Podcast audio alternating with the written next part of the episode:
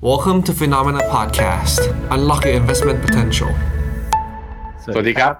พบกับเราสองคนนะครับใน Finnomena Live นะครับต่อไปนี้เนี่ยคุณเจษจะไม่อยู่ละจะอยู่แค่เราสองคนอ๋ออย่างงี้เลยเหรอ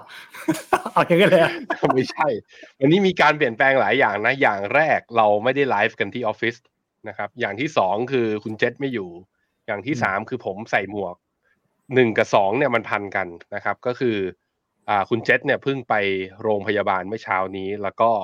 เขาตามผมมาเขาเป็นอย่างเงี้ยเป็นเด็กเป็นเด็กผู้ชายที่ทำอะไรชอบทำตามคนอื่นคือติดไวรัสไข้หวัดใหญ่สายพันธุ์ A เหมือนกับผมเลยเหมือนกับผมเลยชอบแบบเรียนแบบดาราก็เลยเป็นที่มาที่ว่ามาไลฟ์ไม่ได้พอมาไลฟ์ไม่ได้เนี่ยเราจัดกันสองคนผมอ่ะไปรู้ตัวตอนแถวๆประมาณ สิบเอ็ดโมง ตอนเที่ยงก็คุยกับคุณหยงคุณหยงไปหาแขกคนไหนดีผมโทรหาแขกที่ไหนก็ก็มีแต่คนอยากมากับเราอืมแต่แบบผมตัดสินใจไม่ได้ก็เลือกไม่ได้ก็เลยงั้นเราอยู่บ้านแล้วกันเพื่อให้แบบว่าแขกไม่ไม่ทะเลาะกันไม่ใช่เอาจริงๆแล้วก็คือหาแขกไม่ทันหาแขกไม่ทันจริงๆนะฮะก็เลยเป็นที่มาส่วนที่ผมต้องมาใส่หมวกเนี่ยก็คือผมอ่ะเมื่อกี้ไปอาบน้ำมาแล้วผมมาดูเวลาผิดคือว่าเออก็นึกว่าเอออีกครึ่งชั่วโมงปรากฏไม่ทันแล้วผมยุ่งมากเลยก็เลยว่าเอาหมวกมาใส่แหมไม่ได้แบบว่าอยากจะเป็นวัยรุ่นอะไรขนาดนั้นหรอกไม่อยากเปิดให้ดูตอนนี้นะเดี๋ยวจะเห็นหัวล้านนะฮะโอเคอ่ะวันนี้เราลุยกันไปสบายๆนะสองคนถามความคิดเห็นคุณผู้ชมหน่อยเสียงเป็นยังไงบ้างภาพอะไรเป็นยังไงบ้างคุณเจษไม่อยู่ส่งอะไรมาอวยพรเขาหน่อยสิเพราะขอให้เขาหายไวๆอย่างนี้นะฮะอ่ะเราไปดูหัวข้อกันหน่อยสัปดาห์นี้หัวข้อที่เราจะคุยกันพี่หยงพี่หยงเป็นคนแชร์สไลด์ได้ไหมอ่าได้ได้มาแล้วเราเพิ่ม เอ็ม อี วี ที Call ตัวใหม่นะก็คือใครที่เป็นสาวกหุ้นกลุ่มนี้เนี่ยประเทศนี้เนี่ยมาแล้วสาวกหุ้นอเมริกาต้องไม่พลาดเพราะว่าสัญญาณ Market Rally เนี่ยกำลังกำเนิดขึ้นในช่วงที่ตลาดหุ้นอเมริกามีการพักฐานในเดือนกันยาที่ผ่านมาและสถิติเดือนกันยามันเคยบอกเรานะเดี๋ยววันนี้พาไปดูทั้งหมดทั้งมวลเลยว่าเกิดอะไรขึ้นทำไมเราถึงมาคอหุ้นอเมริกากันในช่วงนี้ครับคุณหยงคุณหยงถามคุณหยงหน่อยครับทำไม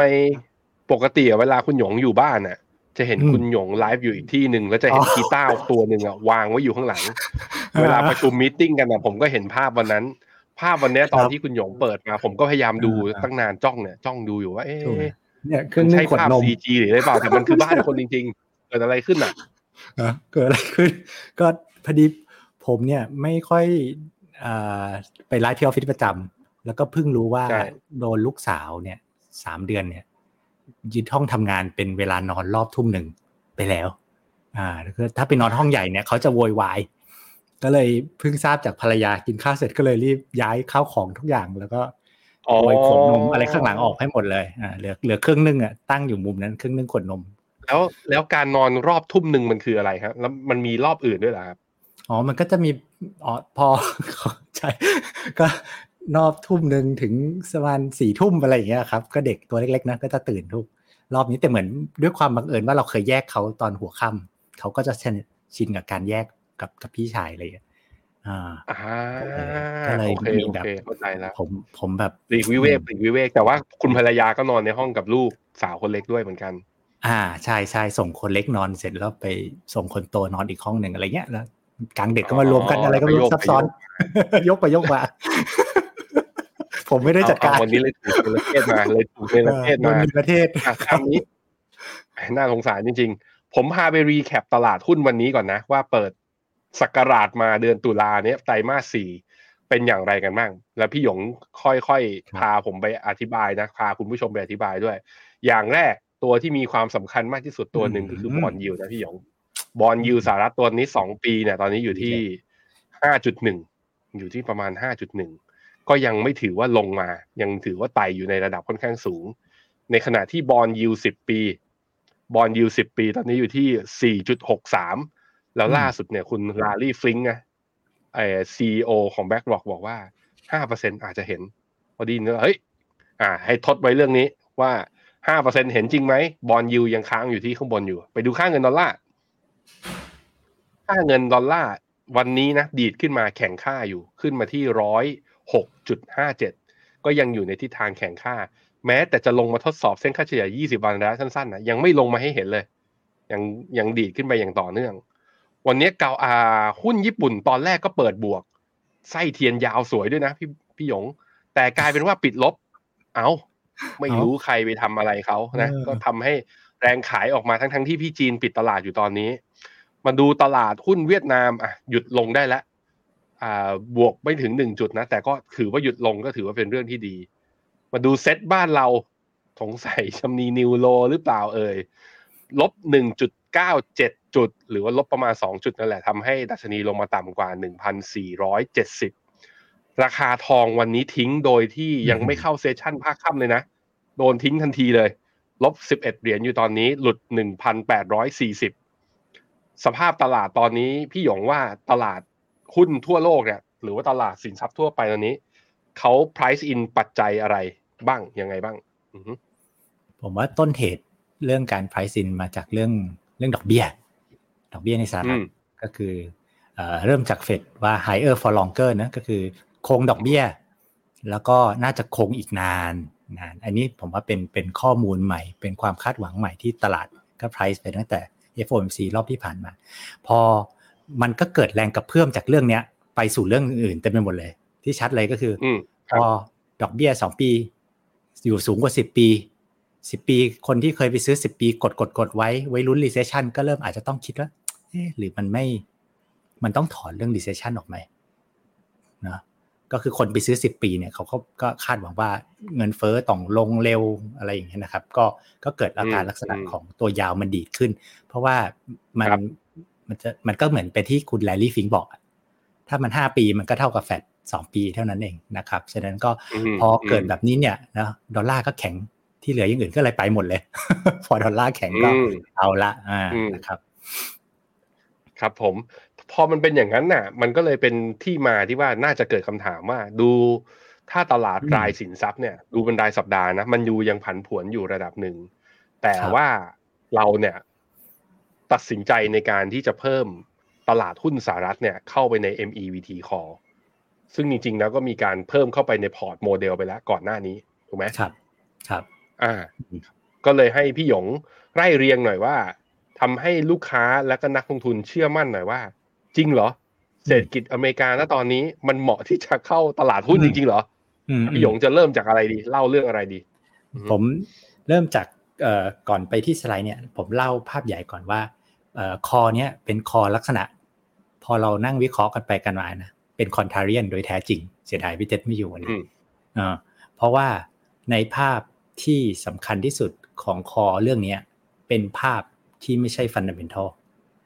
อ่าเป็นภาพเชิงปัจจัย technical บ้าง seasonal factor บ้างเป็นเชิง sentiment ของนักลงทุนบ้างนะครับซึ่งจะเป็นตัวขับเคลื่อนหลักเดี๋ยววันนี้เราจะไปเนื่องจากชื่อว่า เอ็ม อี วี ที Call นะยังไงเราก็จะฉายภาพไล่ตามให้หมดแต่ตัวที่สำคัญที่สุดในเรื่องนี้คือ non fundamental ก็คือตัว technical นะครับอ่าฮะครับครับผมครับก็เดี๋ยวผมมาไล่เรียงตรงภาพใหญ่ก่อนเลยนะครับเอ่อแมคโครนะครับ เอ็ม อี วี ที Call นะครับในสหรัฐเนี่ยคือแม้เราจะเห็นภาพรวมของเรียกว่าข่าว recession บ้างอะไรบ้างนะครับความเสี่ยงเนี่ยแน่นอนนะความเสี่ยงยังมีนะครับแต่วิวเราที่บอกว่ามันเป็นลักษณะของ recession เฉพาะที่เฉพาะทางเซกเตอร์นั้นทีเซกเตอร์นั้นทีนะแล้วก็เรียกว่าหรือใช้คำว่า rolling recession เนี่ยเอ่อจริงๆแล้วในภาพเศรษฐกิจที่ประกาศออกมาเนี่ยสหรัฐเนาะ surprise index เนี่ยนะครับออกมายังดีกว่าคาดนะภาพรวมดีกว่าคาดนะครับมาตั้งแต่ในช่วงไตรมาสหนึ่ง สอง สามก็ยังต่อเนื่องกันมานะครับฉะนั้นนั่นคือเราติดเรื่องนี้ก่อนนะว่าไม่ว่าจะมีเรื่อง recession หรืออะไรที่กังวลกันเนี่ยออกมาส่วนใหญ่นะภาพรวมเศรษฐกิจตัวเลขดีกว่าคาดนะครับอีกตัวหนึ่งที่เราพูดเสมอตอนที่เอ่อเราเริ่มกังวลเรื่อง recession คือตัว leading economic indicator หรือ แอล อี ไอ ซึ่งเป็นดัชนีชี้นำนะนะครับสภาวะเศรษฐกิจปรากฏว่าแต่ก่อนเนี่ยถ้า แอล อี ไอ มันอยู่เราประมาณเนี้ย recession มันต้องมาละแต่เราก็รอแล้วจริงๆแล้ว แอล อี ไอ มันต่ำอย่างนี้มาสักพักแล้วนะเราก็รอมันก็ไม่มามันก็ไม่มาก็ปรากฏว่า แอล อี ไอ เนี่ยมันเริ่มยืนแล้วดูเหมือนจะฟื้นด้วยดีขึ้นนิดนึงนะครับอ่าซึ่งก็มันก็เริ่มภาพแมคโครเนี่ยผมว่าตอนนี้เสียงเมื่อเรื่องเรื่องว่าเออจะ recession เนี่ย ผมเชื่อว่าหลายคนเราเองก็เสียงอ่อนไปเยอะมากเรื่องนี้นะครับก็คือเรามองซีนาริโอเรื่อง soft landing เนี่ยเราคิดว่ายังเป็นทางหลักยิ่งบวกกับเลขนี้ก็คือหลับตาไม่ลง จี ดี พี now คืออะไรจะขนาดนี้นะครับไตรมาสสามเพิ่มประมาณการของไตรมาสสามเป็นเท่าไหร่ตอนนี้เป็นเท่าไหร่ก็ใกล้ๆ สามเปอร์เซ็นต์ อันนี้คอนเซนซัสนะอ่าฮะ จี ดี พี now ตอนแรกทำไว้ห้าคนก็บอกว่าเริ่มไตรมาสทำไว้สี่ห้าคนก็มองกันตัวเลขไม่เกิน สองเปอร์เซ็นต์ คนก็แอบหัวเราะแต่ตอนนี้คอนเซนซัสอะปรับตามขึ้นมาอ่าไม่ธรรมดาเราก็เลยคิดว่าอย่างน้อยแหละในช่วงช่วงปัจจุบันทันด่วนเนี้ยนะครับเอ่อมันเลขมันมันเอ่อภาพเศรษฐกิจมันไม่ได้เอ่อเลวร้ายมากขนาดนั้นนะครับเอ่อซึ่งถามว่าเฟดก็ชัดเจนนะเรื่อง higher for longer แต่มันหมายถึงว่าการขึ้นดอกเบี้ยรอบสุดท้ายเนี่ยน่าจะบวกลบนะบวกลบนะครับก็คือตลาดก็เชื่อว่าน่าจะเอาส่วนใหญ่ละกันคือว่าจบละนะครับแต่ส่วนว่าจะแอบมีขึ้นต่อไหมก็มีเสียงแตกบ้างแต่เป็นอย่างมากอาจจะเป็นในช่วงปีหน้านะครับแล้วก็ส่วนจะลงช้าลงเร็วก็เช่นเดียวกันนะผมว่าพอข้ามไปปีหน้าเนี่ยเสียงมันจะเริ่มแตกแต่ว่าเอาถึงสิ้นปีเนี้ยก็ดูเหมือนจะจะอยู่ตรงนี้แหละนะครับซึ่งมันเป็นสัญญาณดีต่อราคาหุ้นเนาะนะครับจากการศึกษาเราในอดีตนะครับซึ่งถามว่าแล้วเรื่องเฟดเอาจริงๆถ้าถ้าเฟดยืนยาวแบบว่ายืนระยะยาวอย่างที่ตลาดคาดเนี่ยเอาจริงๆตลาดก็เหนื่อยนะเศรษฐกิจก็เหนื่อยยาวเพราะว่าถ้าเฟดยังยืนอย่างนี้ห้าปีไปข้างหน้าเอ้ยหมายถึงว่า ห้าเปอร์เซ็นต์ นะครับดอกเบี้ยนโยบายเนี่ยแล้วถามว่าดอกเบี้ยสิบปีเนี่ย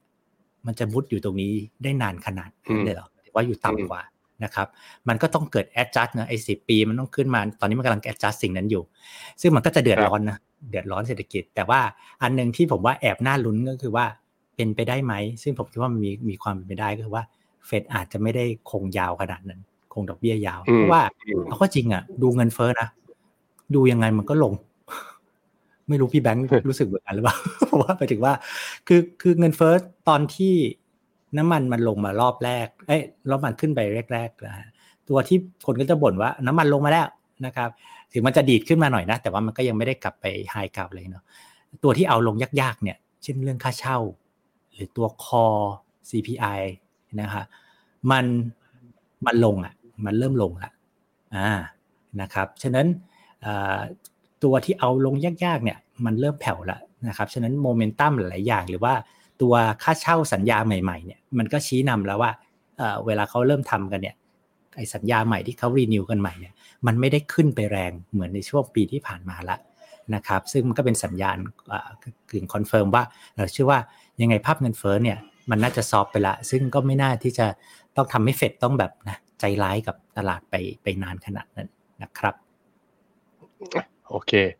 วันนี้นะคุณเจษเขาบอกว่าเปลี่ยนบรรยากาศเขาดูไลฟ์จากเตียงที่โรงพยาบาลก็คือหมอจับแอดมิดเลย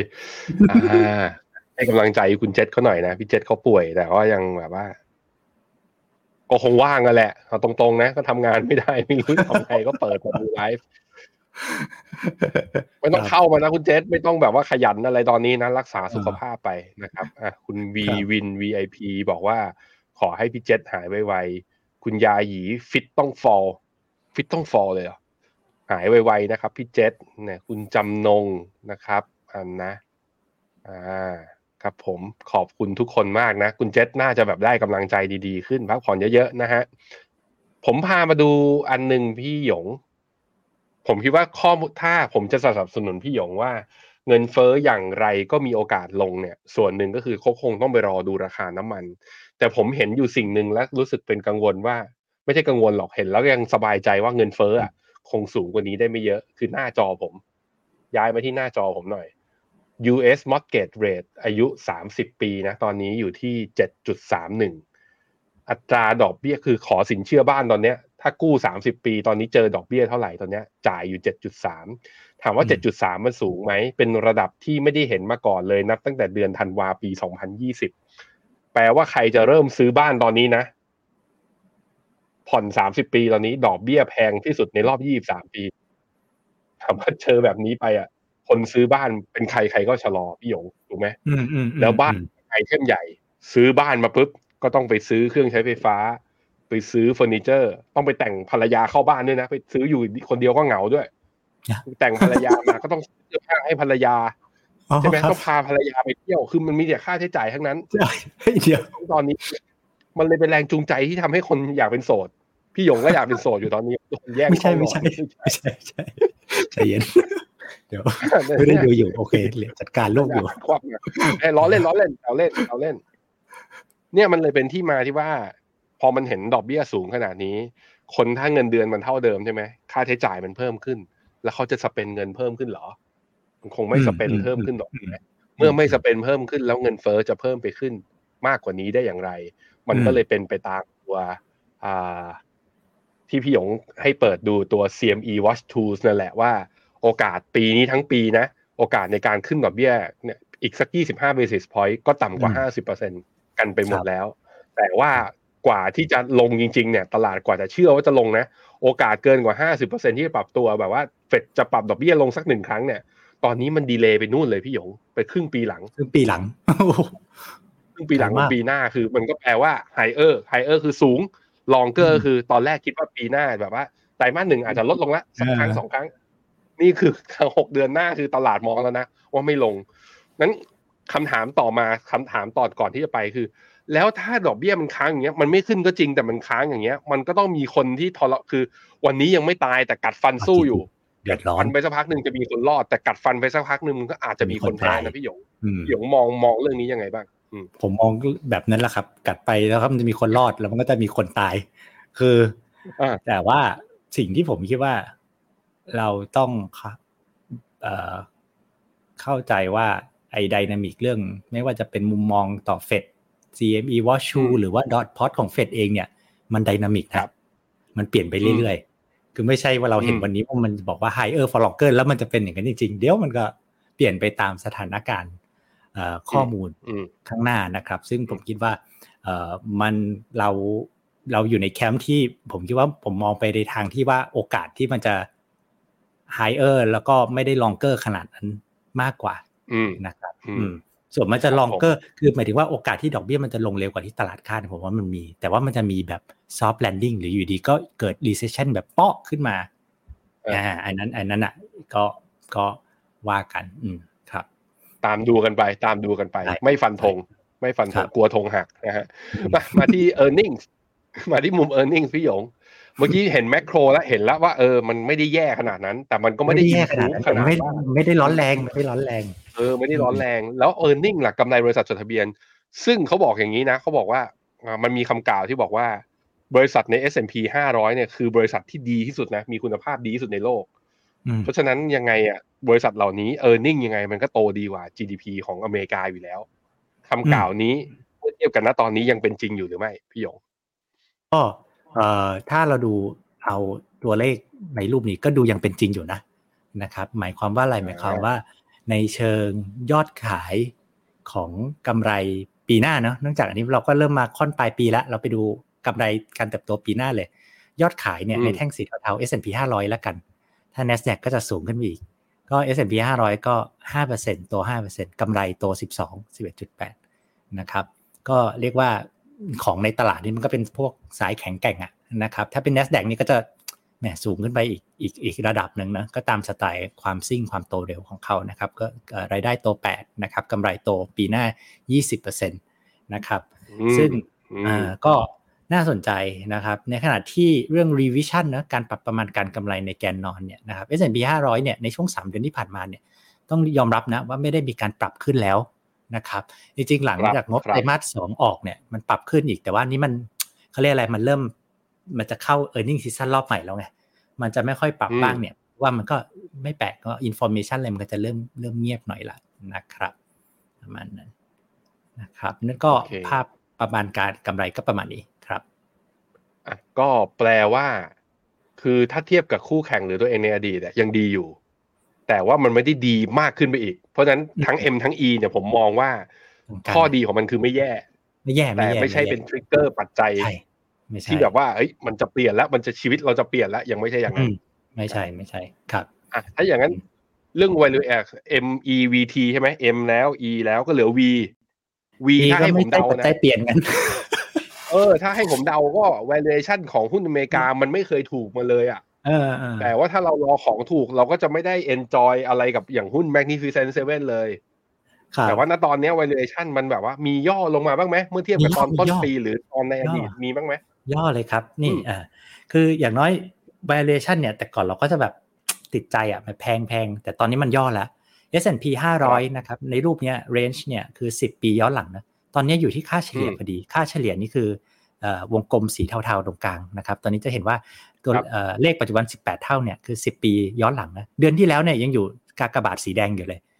นะครับจะเห็นว่า เอส แอนด์ พี ห้าร้อยเนี่ยเรียกว่าอยู่ในกรอบแต่ถ้าเป็น Nasdaq หนึ่งร้อยพวกตระกูลเอ่อ Big Tech เนาะนะครับก็จะค่อนไปทางยังยังค่อนไปทางสูงนิดนึงนะครับแต่ว่า เอส แอนด์ พี ห้าร้อยเนี่ยลงมาค่าเฉลี่ยละก็เรียกว่า valuation ไม่ขวางทางแล้วกันไม่ไม่ได้เป็นปัจจัยซัพพอร์ตมากแต่ว่าไม่ขวางทางละ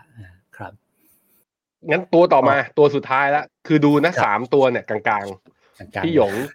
พี่หยงหินไว้แล้วบอกว่าตัว T นี่แหละเป็นตัวที่สำคัญที่สุดซึ่งเป็น T คำว่า technical เนี่ยไม่ใช่ technical analysis ด้วยเพราะบนมุมมองทาง technical analysis เนี่ยมันคือ trigger ไปแล้วระดับนึงก่อนหน้านี้ว่าเฮ้ยตลาดอาจจะแบบว่าอยู่ในโซนที่เป็นขาขึ้นได้นะมีโอกาสได้นะแต่ตัว T ที่ทาง investment team มองเนี่ยแล้วกลายเป็นแฟกเตอร์สำคัญในการคอเข้ามาอยู่ใน เอ็ม อี วี ที Call ครั้งนี้คืออะไรเอ่ยครับ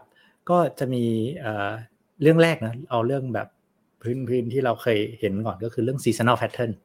นะครับเดือนเก้านะครับประวัติศาสตร์ตั้งแต่หนึ่งพันเก้าร้อยยี่สิบแปดเนี่ยเป็นเดือนที่ผลตอบแทนแย่ที่สุดนะครับทั้งในเชิงผลตอบแทนและความน่าจะเป็นนะแล้วเดือนเรียกว่าสำหรับเรื่องรายเดือน seasonal pattern เนี่ยประวัติศาสตร์ยังซ้ำรอยอยู่เดือนเก้ายังทำงานนะครับในขณะเรามองไปเดือนสี่นะครับไตรมาสสี่นะครับเอ่อสามเดือนที่เหลือในไตรมาสสี่เนี่ยส่วนใหญ่ seasonal pattern ก็คือเป็นเดือนที่เป็นบวกได้นะครับทั้งในเชิงผลตอบแทนแล้วก็ความน่าจะเป็นนะครับอันนี้เรื่องที่หนึ่งนะ seasonal pattern นะครับอันนี้รูปข้อมูลเดียวกันแต่เราลองกรุ๊ปปิ้งเป็นรายไตรมาสให้ดูให้เห็นชัดๆว่าไตรมาสสี่เนี่ยเป็นไตรมาสที่มักจะให้ผลตอบแทนเนี่ยสูงที่สุดนะครับทั้งทั้งผลตอบแทนและความน่าจะเป็นนะครับอีกปัจจัยหนึ่งซึ่งอันเนี้ยเราอาจจะเริ่มพูดกันบ่อยละก็คือเรื่อง performance pattern ของราคาหุ้น เอส แอนด์ พี ห้าร้อยเมื่อ Fed นะครับหยุดขึ้นดอกเบี้ยนะครับการหยุดขึ้นดอกเบี้ยเนี่ยก็มักจะเป็นจุดเริ่มต้นของขาขึ้นได้โดยค่าเฉลี่ยนะครับตั้งแต่ข้อมูลตั้งแต่ปีหนึ่งพันเก้าร้อยเจ็ดสิบเอ็ดนะครับแต่ต้องยอมรับว่าถ้า hard landing เนี่ยสูดสูดคือเวลาดอกเบี้ยมันพีคแล้วเนี่ยถ้าเฉลยออกมาแล้วเป็น hard landing คือไม่ใช่มี recession เนี่ยมันก็ขึ้นหลอกมันก็ขึ้นไประดับนึงแต่กว่าจะรู้ว่าขึ้นหลอกก็ผ่านไปสามเดือนอ่ะนะครับแล้วก็แต่ว่าถ้าบน base case เรานะเรามองเป็น soft landing เนี่ยก็โอกาสจะขึ้นอย่างยั่งยืนไปตลอดในช่วงเอ่อหนึ่งปีข้างหน้านะครับโอเคเฮ้ยข้อมูลเนี่ยผมที่ผมชอบที่สุดก็คือเรื่องไอ้ตัว seasonal ของตอนเดือนกันยานี่แหละคือมันชอบตรงที่ว่ามันมันแบบโอ้โหแล้วว่าคือปีนี้เวลาลงมันลงหนักจริงด้วยนะ เอส แอนด์ พี ห้าร้อยลบไป ห้าเปอร์เซ็นต์ เดือนเดียวคือจากบวกอยู่ประมาณ สิบเจ็ดเปอร์เซ็นต์ คือหายไปเลย ห้าเปอร์เซ็นต์ ทันทีแล้วก็พอมันลงแบบเนี้ยในขณะที่ M กับ E ก็คือ macro กับ earning ไม่ได้แย่มันก็เลยคือคือถ้าลงแล้วแมคโครแย่ earning ก็ดูมีการ revision ปรับประมาณการลงมาด้วยมันก็จะทำให้ valuation ยังดูเอ่อมันยังดูโซนแพง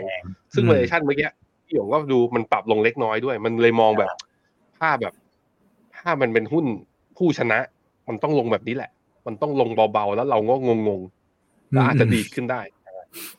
คุณเจษเอ่อคุณเจษเขาบอกว่าอีกที่นึงที่ดูน่าสนใจ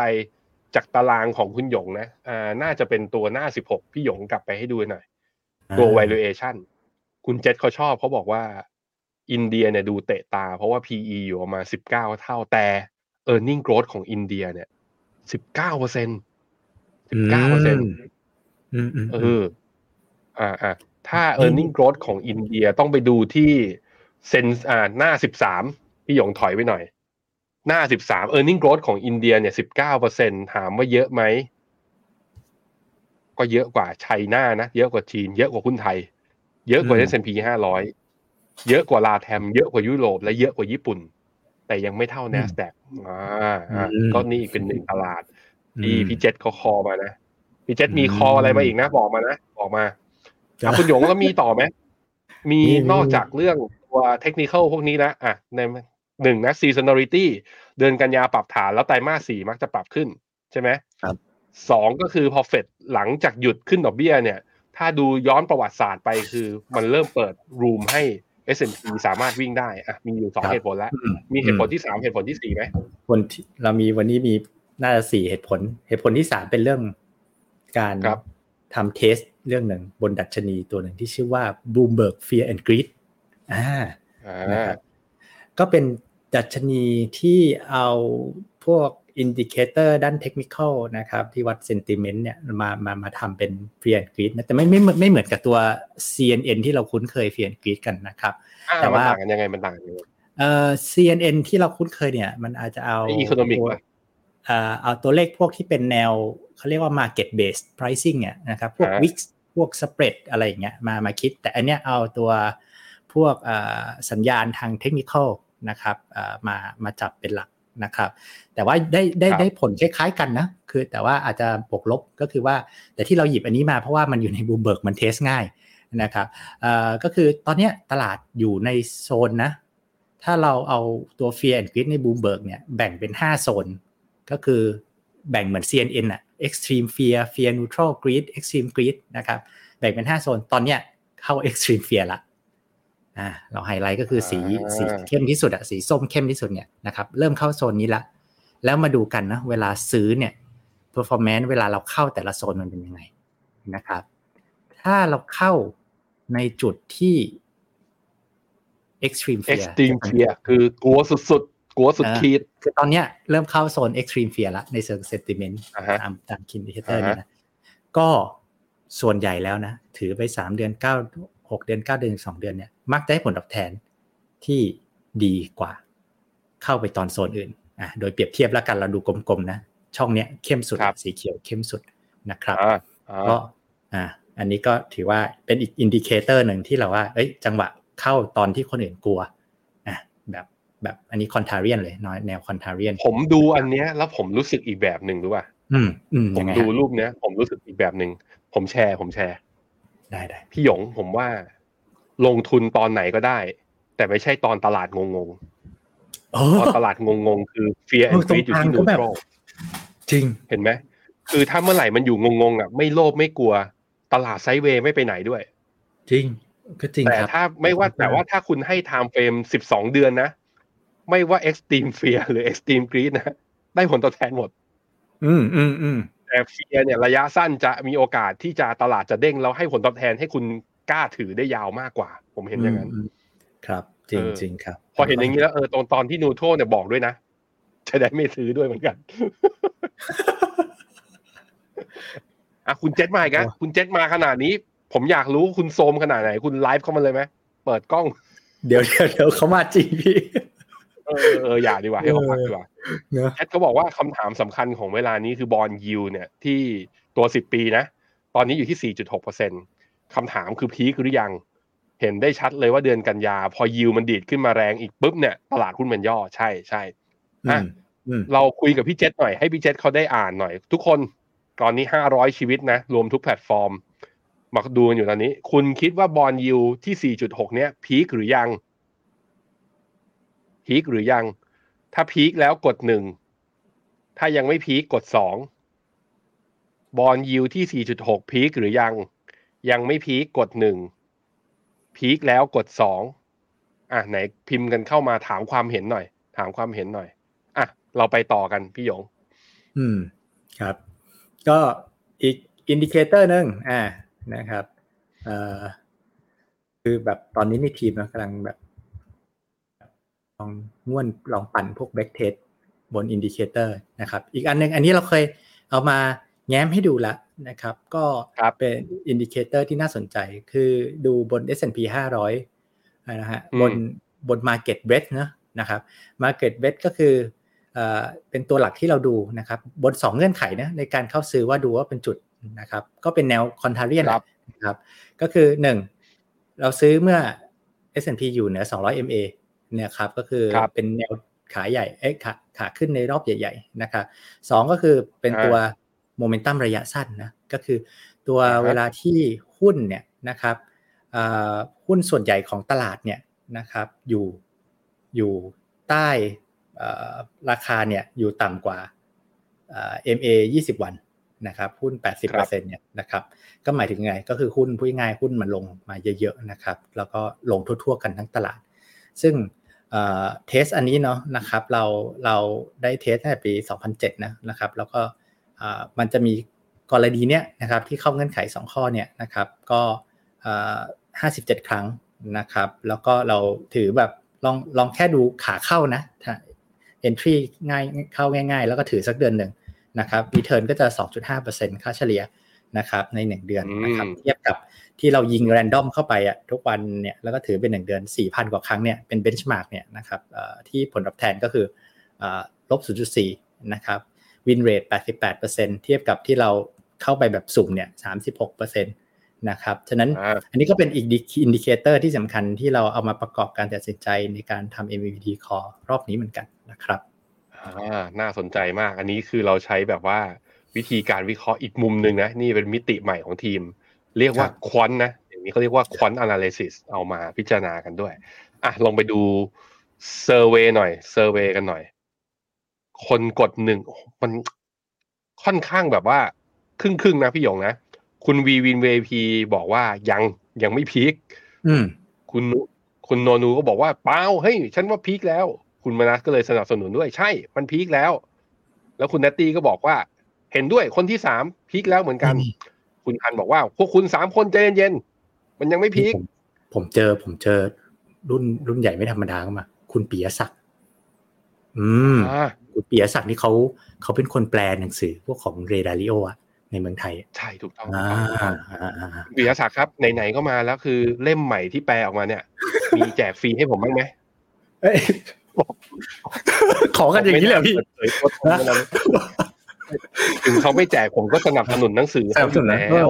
ใช่หนังสือดีๆแบบนี้คนแปลก็ต้องก็ต้องให้กำลังใจเขานะฮะคุณเบียร์ศักดิ์กดหนึ่งนะบอกยังไม่พีคคุณขวัญชัยบอกไม่ไม่ผมว่าพีคแล้วคุณสุทัศน์ก็เช่นเดียวกันนะคุณอ้น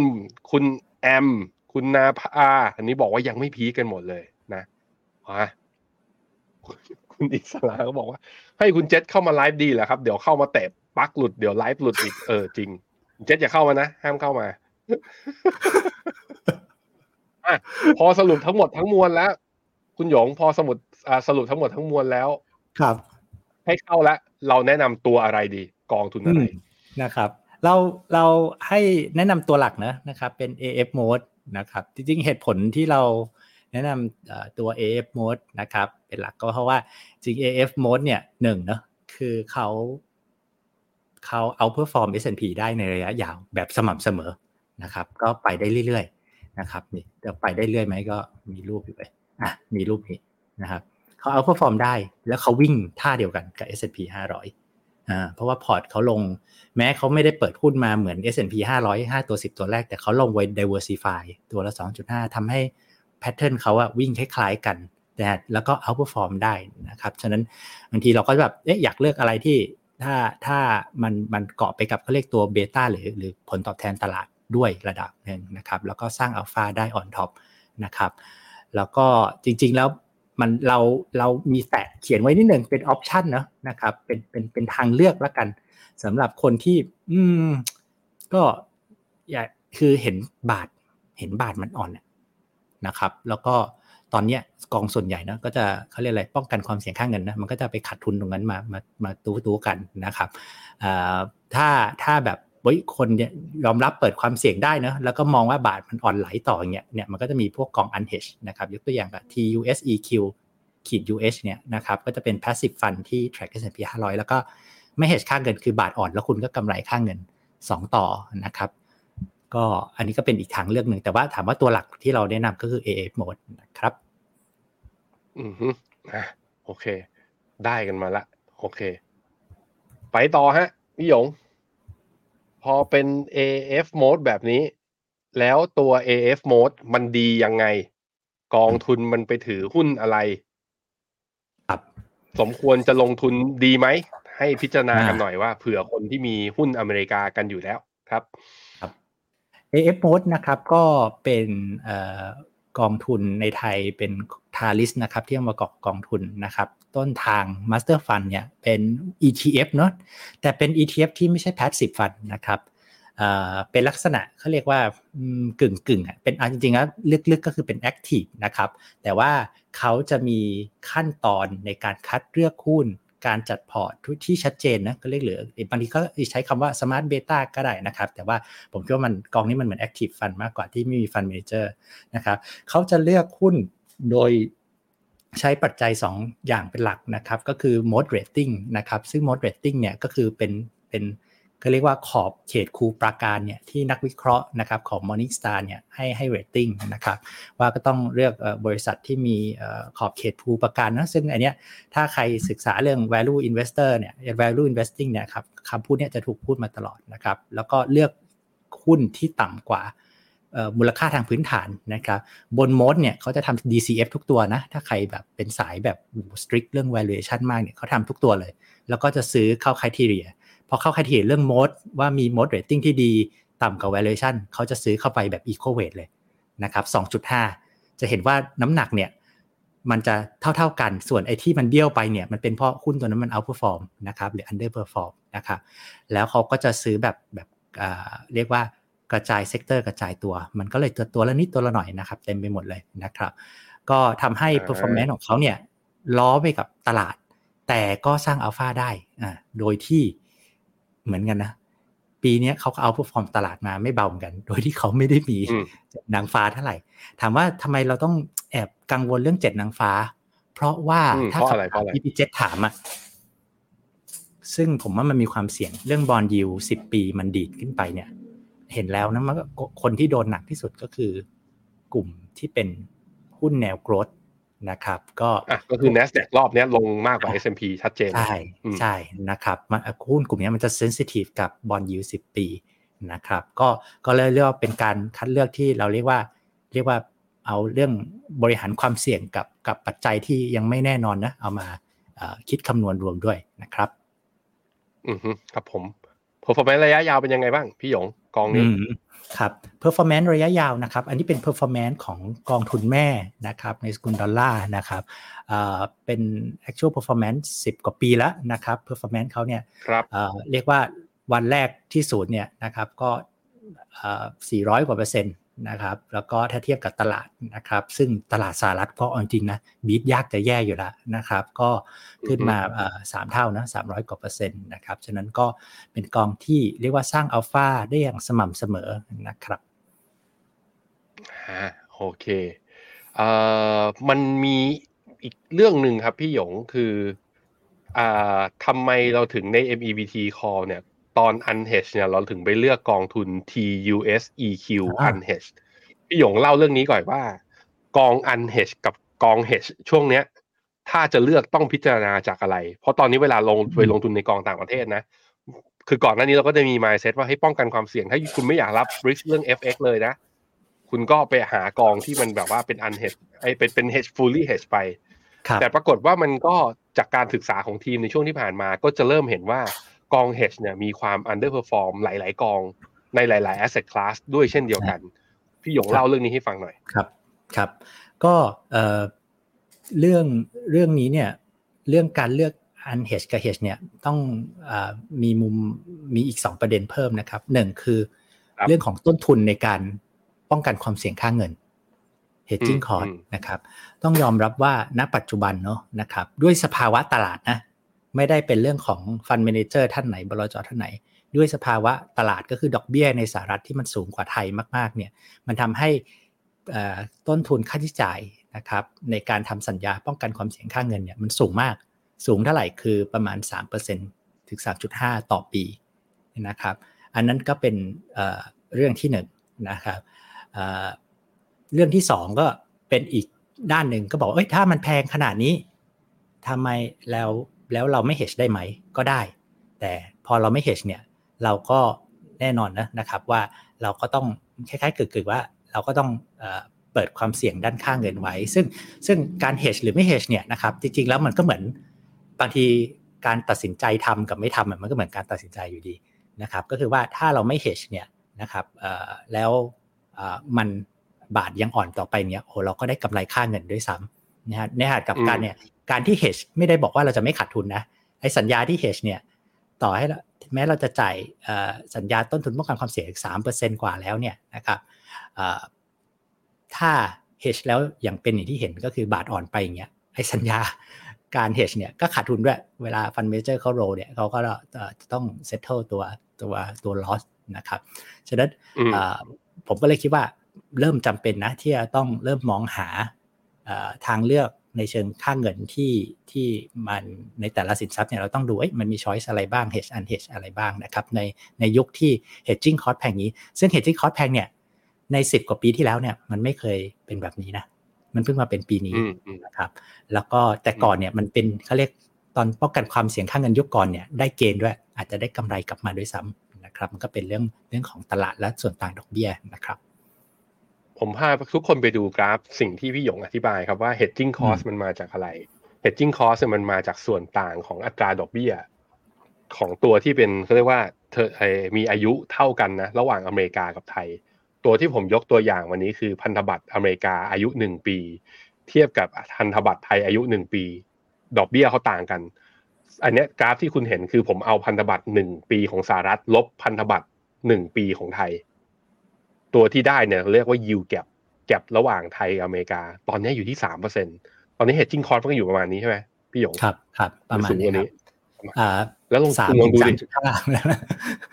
เนี่ย สามเปอร์เซ็นต์ คือกราฟสองตัวนี้มันมีย้อนกลับไปนะมันลบกันได้เนี่ยตามสถิติของ Trading View เนี่ยไปจนถึงปีสองพันหนึ่งจริงๆมันไปได้ไกลกว่านั้นแต่ข้อมูลของผมเข้าใจว่าไทยบอนน่ะ Trading View ไม่มีไกลกว่านั้นมันเลยได้แค่นี้เพราะฉะนั้นมันไม่ใช่สูงสุดในรอบสิบปีนะทุกคนยี่สิบสามปีที่ผ่านมาคือเราไม่เคยเห็นยิวที่มันถ่างขนาดนี้มาก่อนนั่นแหละมันเลยเป็นที่มาที่ว่าถ้าคุณลงทุนในกองทุนที่ทำการ hedge หรือป้องกันความเสี่ยงแบบ fully hedge นะตอนนี้นะคุณโดนคุณโดน สามเปอร์เซ็นต์ ในการ hedge ว่าจะไม่เอาความผันผวนก็ต้องมาเลือกเอาแหละคือถ้าเชื่อว่าต้องต้องเชื่อแบบไหนพี่หยงมันถึงแปลว่าเอาเอากอง fully hedge ต้องเชื่อแบบไหน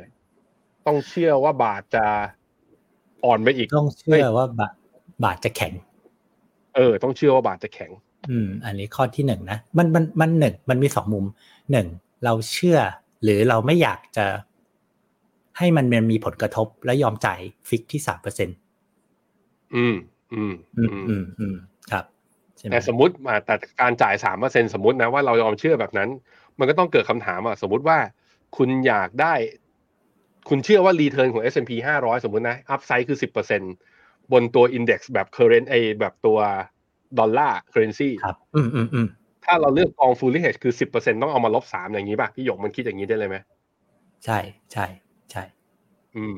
จะเหลือเจ็ดอ่ะเพราะฉะนั้นก็อันนี้เป็นอีกหนึ่งเกรดต่อปีนะสิบต่อปีสามต่อปีครับอืมไอ้โหดเออจริงแล้วก็โลต่อไปก็โดนอีกโลต่อไปก็โดนอีกแต่ว่าก่อนตอนตอนที่เค้า roll over ไอ้ตัว contact อ่ะก็ต้องไปดูตอนนั้นว่ากับที่ไอ้ตัวสเปรดมันห่างกันหรือเปล่า hedging cost ก็อาจจะเปลี่ยนแปลงอาจจะเปลี่ยนไปอ่ามันอยู่ไม่อยู่นิ่งครับอ่ะก็มีข้อก็มีข้อนั้นให้พึงพิจารณากันนะครับอ่ะพี่หยงผมขอพาไปมีคำถามหน่อยต้องถือยาวแค่ไหนคุณ Vwin วี ไอ พี เขาถามว่าถ้าจะซื้อ เอ เอฟ mode เนี่ยพี่หยงแนะนำยังไงครับผมคิดว่าเรามองคอนี้แม้อยู่ใน เอ็ม อี วี ที Call เนาะก็ไม่ได้ยาวมากปัจจัยหนึ่งก็คือว่าเรามองว่าผมคิดว่าประมาณอย่างที่เราทำเทสนะครับไอ้พวก contrarian indicator นะไม่ว่าจะใช้ fear and greed หรือว่าใช้ตัว market breadth เนี่ย หนึ่งถึงสาม เดือนเนี่ยนะครับมันก็โอกาสที่ตลาดมันจะรีบาวด์มันมีอยู่แล้วนะครับฉะนั้นก็ผมคิดว่าจริงๆในทีมคุยกันบอกว่าเอ่อ call นี้เนี่ยถ้าไม่ได้มี recession อะไรมาแหกโค้งจริงๆนะครับแล้วก็เราคิดว่าในเชิง สามถึงหก เดือนเนี่ยก็น่าจะออกดอกออกผลนะนะครับเพราะว่าเราเราซื้อตอนที่ตลาดค่อนข้างคือเข้าแบบสวนๆแรงๆนิดหนึ่งนะครับอ่าโอเคอ่าย้ายกลับไปที่ตัว Market Brief Indicator หน่อยครับมีคนถามเข้ามาพี่หยงว่าตัว Threshold ที่ ยี่สิบเปอร์เซ็นต์ เนี่ยเรามีทำเป็นพวก Indicator อะไรในกราฟเอามาให้ดูไหมว่าเออเหมือนเราเคยมีนะเหมือนเรามีเดี๋ยวให้พี่หยงหาแป๊บนึงว่าดูว่ามีไหมนะฮะนี่ครับอยู่ในสไลด์อ่ะเปิดหน่อยเปิดหน่อยคือคือคือจริงๆมันมันเป็นอินดิเคเตอร์ที่อยู่ในในใน Trading View ก็มี นะครับ market breadth เนี่ยก็คือตอนเนี้ยมันมา trigger นะครับว่าในปีนี้มันมีที่ trigger ไหมในปีนี้ก็มีมีมาหนึ่ง สอง สามนะครับแล้วก็ก็แต่ละครั้งก็ดูเหมือนค่อนข้างเป็นเป็น entry ที่ดีเนาะนะครับถ้าเราดูกับตาแต่เมื่อกี้อย่างที่เราบอกว่า แปดสิบเปอร์เซ็นต์ ของของ entry ที่เขา generate signal นี้มาห้าสิบกว่าครั้งตั้งแต่ปีสองพันเจ็ดเนี่ยมันซื้อแล้วมันโอกาสเป็นบวกภายในหนึ่งเดือนนะครับอืมอืมโอเคก็ขออย่าให้หลุดเส้นสองร้อยวันนะครับต้องมีสองเงื่อนไขต้องมีสองเงื่อนไขใช่ๆๆนะครับซึ่งเส้นสองร้อยวันนะตอนนี้อ่ะเดี๋ยวผมมาดูหน้าจอผมหน่อยเส้นสองร้อยวันของ เอส แอนด์ พี ห้าร้อยตอนนี้อยู่ที่นะ สองพันสองร้อย เอ่อ สี่พันสองร้อย อืม สี่พันสองร้อย ตรงนี้ก็เท่ากับมีดาวไซด์อีกนิดนึงมั้ยอีกเท่าไหร่ขอดูซิไอ้เพลงตรงนี้ดิตรงนี้ราคาปิดประมาณ สองเปอร์เซ็นต์ อืมแต่จะลงถึงหรือเปล่าเพราะว่าตุลาเนี่ยพฤศจิกาธันวาเนี่ยสถิติมันถ้าดู seasonality นะมันกลับเข้าทางเป็นขาบวกนะอ่ะก็ต้องมาพิจารณากันส่วนตัวแล้วผมชอบคอนี้นะผมคิดว่า อ, อาจจะใช้จังหวะคอนี้เนี่ยไม่ได้แค่ซื้อกอง เอ เอฟ Mode ละผมอะเป็นพวกบ้าคลั่งในสายเทคผมจะไปซื้อเมกะเทรนด์อ่าจริงๆถ้าเราคิดว่าขึ้นเราต้องอย่าซื้อแบบเผื่อเหลือเผื่อขาดเราต้องสุดไปเลยต้องไปเมกะเทรนด์ก็ได้เมกะเทรนด์ก็ได้แต่ก็ต้องยอมรับว่าเมกะเทรนด์ก็จะแบบมันก็จะแบบมันก็อาจจะวิ่งเกิน เอส แอนด์ พี ห้าร้อยได้อ่าไปได้เยอะเลยโอเคอ่ะเมื่อสัปดาห์ที่แล้วมีคำถามนึงครับพี่พี่หยงอยากให้พี่หยงตอบเมื่อสัปดาห์ที่แล้วเรามีสัมมนาโดยที่เป็น Baillie Gifford มาสัมมนาออฟไลน์กับเราพี่หยงสรุปให้ฟังหน่อยจากการที่ทาง Baillie Gifford มาอัปเดตให้เราฟังเนี่ยพัฒนาการของเขามีอะไรที่เปลี่ยนแปลงเป็นข้อดีบ้างและมันเป็นจุดเข้าของกอง Baillie Gifford บ้างหรือยังเพราะว่าไม่ว่าจะเป็น Baillie Gifford แบบตัว Worldwide นะหรือตัว ยู เอส เนี่ยมันยังไงมันก็มีหุ้นอเมริกาอยู่ค่อนข้างเยอะพอเรามาคอ เอ็ม อี วี ที Call อย่างเงี้ยผมคิดว่าหลายๆคนก็ทักเข้ามาซึ่งวัด Baillie Gifford เนี่ยก็จะมีกองที่ไปลงทุนนะก็จะมีวัน ยู จี จี ของบลจ.วันก็อีกกองหนึ่งคืออ่ากรุงศรี เค เอฟ จี จี ด้วยเช่นเดียวกันครับพี่หยงอัปเดตหน่อยครับเป็นยังไงบ้างครับก็เอ่อจากงานนะครับเราก็ได้คือต้องยอมรับว่า Baillie Gifford เนี่ยเขามีลักษณะของมุมมองการลงทุนที่ระยะยาวมากเนาะคิดแบบห้าปีสิบปีขึ้นไปคือผมเอ่อแล้วแต่ว่าแต่ว่าจริงๆแล้วอันที่น่าสนใจคือว่าช่วงที่ต้องยอมรับปีสองปีที่ผ่านมา performance เขาไม่ดีนะนะครับก็เรียกว่าขึ้นไปแรงแล้วก็ลงมาแรงเขาปรับตัวนะน่าสนใจมากเพิ่งรู้ว่าองค์กรอย่าง Baillie Gifford เนี่ยหนึ่งร้อยสิบห้าปีเขามีการปรับตัวตลอดเวลาคือเขาจะมีหลักยึดอะไรสักอย่างที่เป็น philosophy ที่แบบว่า Bible เลยแต่ว่าจริงๆแล้วเนี่ยเขาก็เอาเหตุการณ์วิวัฒนาการไม่งั้นเขาอยู่ไม่ได้มาเป็นร้อยปีเขาก็วิวัฒนาการมาเรื่อยๆเหมือนกันนะครับในรอบนี้เนี่ยเขามุมมองที่มันเหมือนเดิมเลยว่ามองระยะยาวมองไปเรื่องอนาคตนะครับแต่ว่าเรื่องของการเรียกว่าปรับกระบวนการ process เนี่ยนะครับให้รัดกุมมากขึ้นเนี่ยเขาก็ทำนะครับแล้วก็ยังพยายามเฟ้นหานะไอเดียใหม่ๆที่เป็น the next คือเขาเนี่ยได้พวก Tesla ได้ Amazon เนี่ยเป็นเด้งๆหลายเด้งอ่ะหดเจ็ดเด้งตั้งแต่เขาเริ่ม strategy ตัวกลยุทธ์ตัว long term global growth นะครับแต่ว่าเขาก็ยังไม่หยุดที่จะทำสิ่งนั้นเขาก็หาไอเดียใหม่ๆที่แบบโหเราฟังแล้วยังว้าวเลยนะครับอีกอันนึงที่น่าสนใจก็คือว่าพอร์ตเขาเนี่ยเป็นพอร์ต growth ที่ self financing คือบริษัทเขาเนี่ย เจ็ดสิบถึงแปดสิบเปอร์เซ็นต์ เนี่ยมี free cash flow เป็นบวกหมายถึงว่าดอกเบี้ยจะสูงนะครับเฟดจะยังอยู่นานเป็นไงถามว่าในเชิง fundamental เนี่ยถ้า free cash flow เป็นบวกแล้วบริษัทส่วนใหญ่เขาเนี่ยเป็น net cash ซึ่งต่างจากตัวตลาดซึ่งเป็น net debt เนี่ยก็คือมีมีเงินมากกว่านี่นะครับมันในเชิงพื้นฐานแล้วเนี่ยมันไม่ได้มีผลกับกับตัวความอยู่รอดของบริษัทเขาก็ต้องบอกว่าเขาคัดเลือกบริษัท growth ที่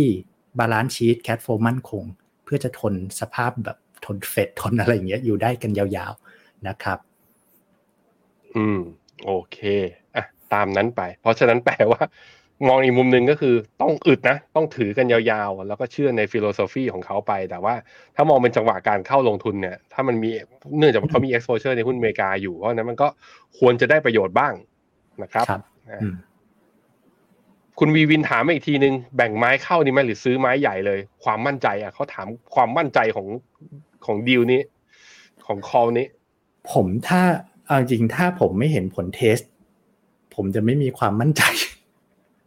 อืมอืมจะไม่เห็นผลเทสของไอ้ Market Breadth กับหรือ Fear and Greed เนี่ยเพราะว่าสมมติถ้าคนดู Fundamental Risk เนี่ยจังหวะอย่างนี้จะไม่กล้าถือ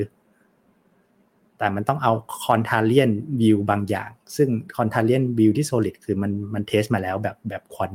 นะครับก็คือผมคิดว่ามันเราเลยเราเลยกล้า Conviction บอกว่าเอ้ยงั้นมาซื้อไม้ใหญ่ๆกันได้นะครับโอเคครับผมอ่ะคุณ เค เค เคเขาบอกผลตอบแทน เอ เอฟ กับ เอส แอนด์ พี ห้าร้อยทำไมสูงจังรบกวนตรวจสอบทีไม่ต้องตรวจสอบครับผมคอนเฟิร์มครับเรื่องจริงโทษและอีกอย่างก็อาจจะถ้าเราไปพอตใน Trade Review แหละอันนี้จะสูงกว่าเพราะอันนี้เป็น Total Return กับรวมปันผล Reinvest เข้าไปด้วยในในชาร์ตที่เราเสนอครับผม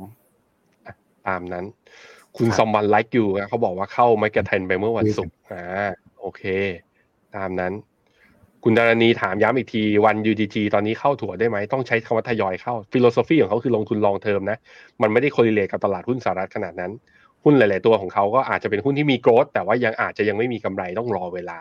ผมจำได้ว่าตอนสัมมนาแกก็บอกว่ามันมีหุ้นที่เกี่ยวกับเฮลท์เทคนะบางตัวก็บอกว่าคือถ้าเป็นช่วงเวลาปกติอ่ะคือยาต้านมะเร็งออกมายังไงก็ราคาก็ต้องดีดปรากฏว่าตลาดไม่ตอบรับอะไรเลยอย่างเงี้ยจำได้ใช่ไหมโมเดอร์นาโมเดอร์นาเออโมเดอร์นาอย่างเงี้ยมันออกยามาขนาดนี้ราคาต้องดีแล้วปรากฏว่าราคานิ่งอยู่มากๆเลยก็คือเขาก็บอกว่าเออเขาก็เขาก็งงเหมือนกันว่าเออตลาดมันเกิดอะไรขึ้นแต่เขาบอกว่าจริงๆแล้วคือเดี๋ยวถ้ามันยามันดีจริงอ่ะผู้คือคนมาใช้ผลิตภัณฑ์เขาเยอะมากขึ้นจดสิทธิบัตรไปแล้วมันก็ผูกขาดอยู่เจ้าเดียวเดี๋ยวยังไงกำไรมันก็ควรจะมาแต่เพียงแต่ตลาดมันไม่เล่นช่วงสั้นอะไรอย่างเงี้ยเขาก็เล่าอธิบายเหตุผลของหุ้นหลายๆตัวนะผมคิดว่าน่าสนใจดีเดียวนะครับมีคุณบูมันชลีสิบอยากเข้า อาร์ เอ็ม เอฟ ควรเข้า ห้าสิบเปอร์เซ็นต์ ไหมช่วงนี้เอ๊ะ เอ เอฟ มดมี อาร์ เอ็ม เอฟ มั้ยไม่มีครับ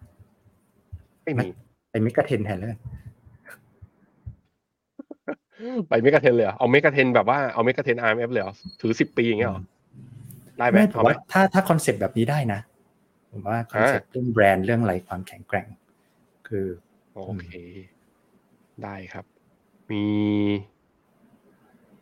อีกกองหนึ่งโอ้โหคนคนดูแล้วนะคุณริชชี่บอกว่าใช้ เค ยู เอส เอ็กซ์ แทนเมกะเทนหรือโมดได้ไหมอืม ยู เอส เอ็กซ์ Nasdaq ใช่มันก็ไม่เหมือนกันนะก็ถ้าผมชอบผมก็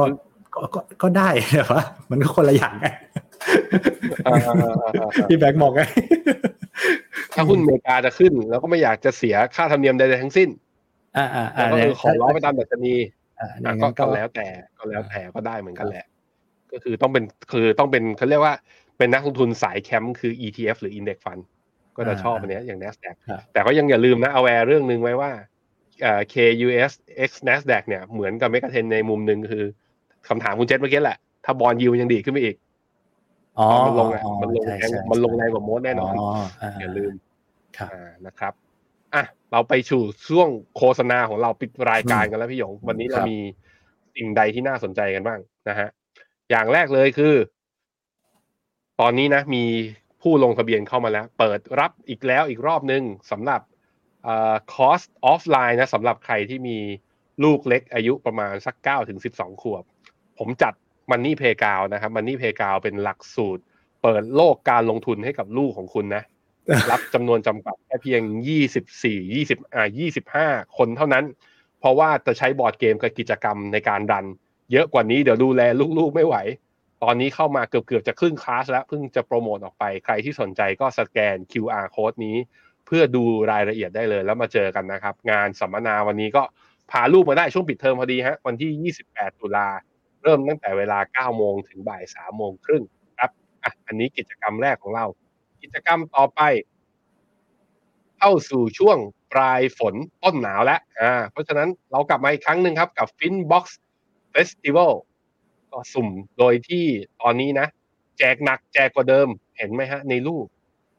เราแจกเคส ไอโฟน สิบห้า ด้วยไม่ใช่นี่ไม่ใช่ถือจริงๆเออมามามาแล้วก็มี AirPods นะมีโวลเชอร์จาก Starbucks มี GrabFood นี่ใครสนใจนะครับมีฟินเหลืออยู่แล้วคิดว่าตัวเองเนี่ยดวงดีสังสังหรณ์ใจว่าจะได้ iPhone ไปใช้กดเข้ามาดูรายละเอียดในที่นี้แล้วเข้าไปกดร่วมกิจกรรมกับเราได้ทันทีเลยเหมือนกันนะครับอ่ะแล้วก็อันต่อไปครับอันสุดท้ายแล้วสำหรับการโปรโมทในวันนี้คือใครที่สนใจเรื่อง tax นะโดยเฉพาะเรื่องอย่างภาษีเงินได้ต่างประเทศเนี่ยมันเริ่มเข้มงวดเข้ามาเรื่อยๆแล้วผมเชื่อว่าสัมภากรอาจจะใกล้ๆจะออกกฎหมายอะไรเพิ่มเติมหรือเปล่าแล้วลังเลอยู่ว่ามีเงินลงทุนอยู่ต่างประเทศหรือมีคนที่เรารักอยู่ต่างประเทศหรือคุณอยู่ต่างประเทศเองอ่ะแล้วอยากจะแบบว่าเฮ้ยอยากจะสนใจเรื่องนี้ก็วันที่สิบเอ็ดตุลาครับวันพุธนี้เวลา หกโมงครึ่ง ถึง สองทุ่มครึ่งที่ออฟฟิศ Finnomena นะมาคุยกันเรื่อง tax ต้องเซฟภาษีต้องทอล์คชำแหละเรื่องภาษีแบบไม่มีกั๊กกับอาจารย์มิกนะ ซี อี โอ ของ iTax แล้วก็โค้ชเอ๋ย Financial Planner จาก Finnomena สแกนที่ คิว อาร์ Code นี้เพื่อร่วมลงทะเบียนได้เลยนะครับอ่ะคุณวีวินบอกว่าไม่เคยดวงไม่เคยดวงดีเลยอย่างน้อยๆเราก็ได้เกลือให้มีที่ชอบคอให้รูปออกจะน่ารักนะฮะเพราะนั้นก็เอาไปใช้กันได้นะครับอ่ะแม่แอดมินเขาบอกว่าอีกฝ่ายอีกหนึ่งรายการ มิสเตอร์ Messenger Walk นะมีทีเซอร์สามารถเปิดได้คืออะไรนี่คือพิมพ์ก็มาใน private chat ใช่ไหมแล้วพิมพ์ก็มาคือพิมพ์จะบอกจะบอกผมว่ามีทีเซอร์สามารถเปิดได้งั้นเปิดสิเดี๋ยวเปิดกันก็คือเป็นรายการ มิสเตอร์ Messenger Walk อี พี ล่าสุดผมไปคุยกับเป็นคนเช้าด้วยกันผม Morning Brief ไปคุยกับคน Morning Well ก็คือน้องเฟิร์นศิรัทยาผู้ประกาศข่าวการเอ่อการเมืองเอ้ยไม่ไม่ใช่การเมืองเศรษฐกิจและการลงทุนอ่าอีกคนนึงของเมืองไทยนะอ่ะเราไปติดตามกันได้ส่วนผมแล้วก็คุณหยงแล้วก็ทีมงานเนี่ยวันนี้ขอลาคุณผู้ชมไปก่อนอย่าลืมนะครับ เอ็ม อี วี ที Call กองใหม่มาแล้วสำหรับหุ้นอเมริกา เอ เอฟ Mode และ ที ยู เอส อี คิว ไปเลือกกันได้อีกทีนึงแล้วถ้าจะซื้อซื้อผ่านแพลตฟอร์ม Finnomena นะครับวันนี้เราสองคนและทีมงานลาไปก่อนครับสวัสดีครับสวัสดีครับ Finnomena Exclusive บริการที่ปรึกษาการลงทุนส่วนบุคคลที่จะช่วยให้เป้าหมายการลงทุนของคุณเดินทางสู่ความสำเร็จไม่ว่าคุณจะเป็นนักลงทุนสายไหนเริ่มต้นที่ ห้าแสนบาทสมัครเลยที่ finno.me/finnomena-exclusive หรือ ไลน์ แอท finnomenaportคำเตือนผู้ลงทุนควรทำความเข้าใจลักษณะสินค้าเงื่อนไขผลตอบแทนและความเสี่ยงก่อนตัดสินใจลงทุน